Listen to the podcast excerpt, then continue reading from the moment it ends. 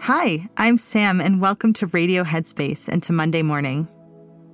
So, I've been working with families and children as a mindfulness coach for over 10 years. When most people think about developing mindfulness, they tend to assume it involves meditation and many practices. But relational mindfulness is the present moment awareness that's cultivated when we're listening deeply and responding honestly with others. One of my favorite relational mindfulness practices is called Hot Seat. It's a simple structure that can unlock a lot of insight. In this activity, one person chooses to be in the hot seat, and the rest of the group members ask that person questions out of curiosity. And when the person answers or chooses not to answer, you must and can only reply with thank you.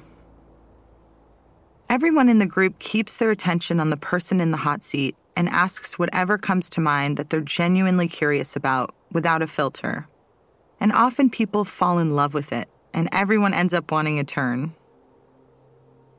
And it allows people to be seen and builds this incredible sense of intimacy in a relatively short period of time. There's one hot seat experience that I'll never forget. It took place in one of the family mindfulness classes that I was leading at UCLA some years ago. There were a mix of tweens and their parents, and one 12 year old girl was brave enough to volunteer for the hot seat. As other group members began to ask her questions, a pattern quickly arose. This girl would immediately look at her mother every time a question was asked.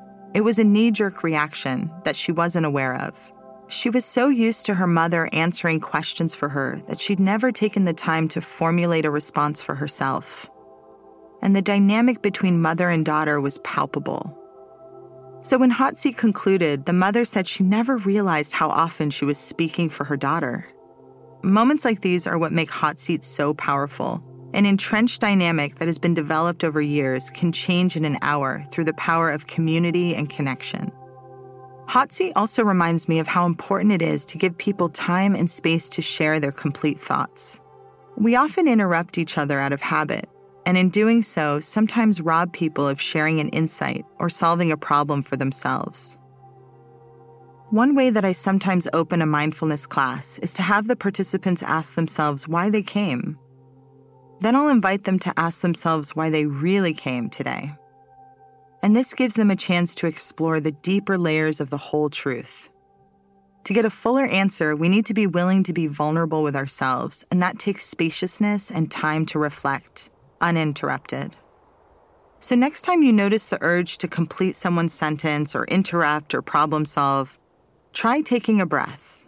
Let's do that together. Just taking a deep breath in and slowly exhaling.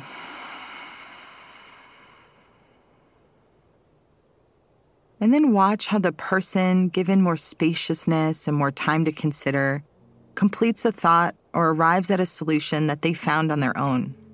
And the solutions we come up with ourselves are often a lot more meaningful to us and help us to feel confident and capable of helping ourselves. So I'll leave it there for today. Thanks for listening, and I look forward to seeing you back here tomorrow.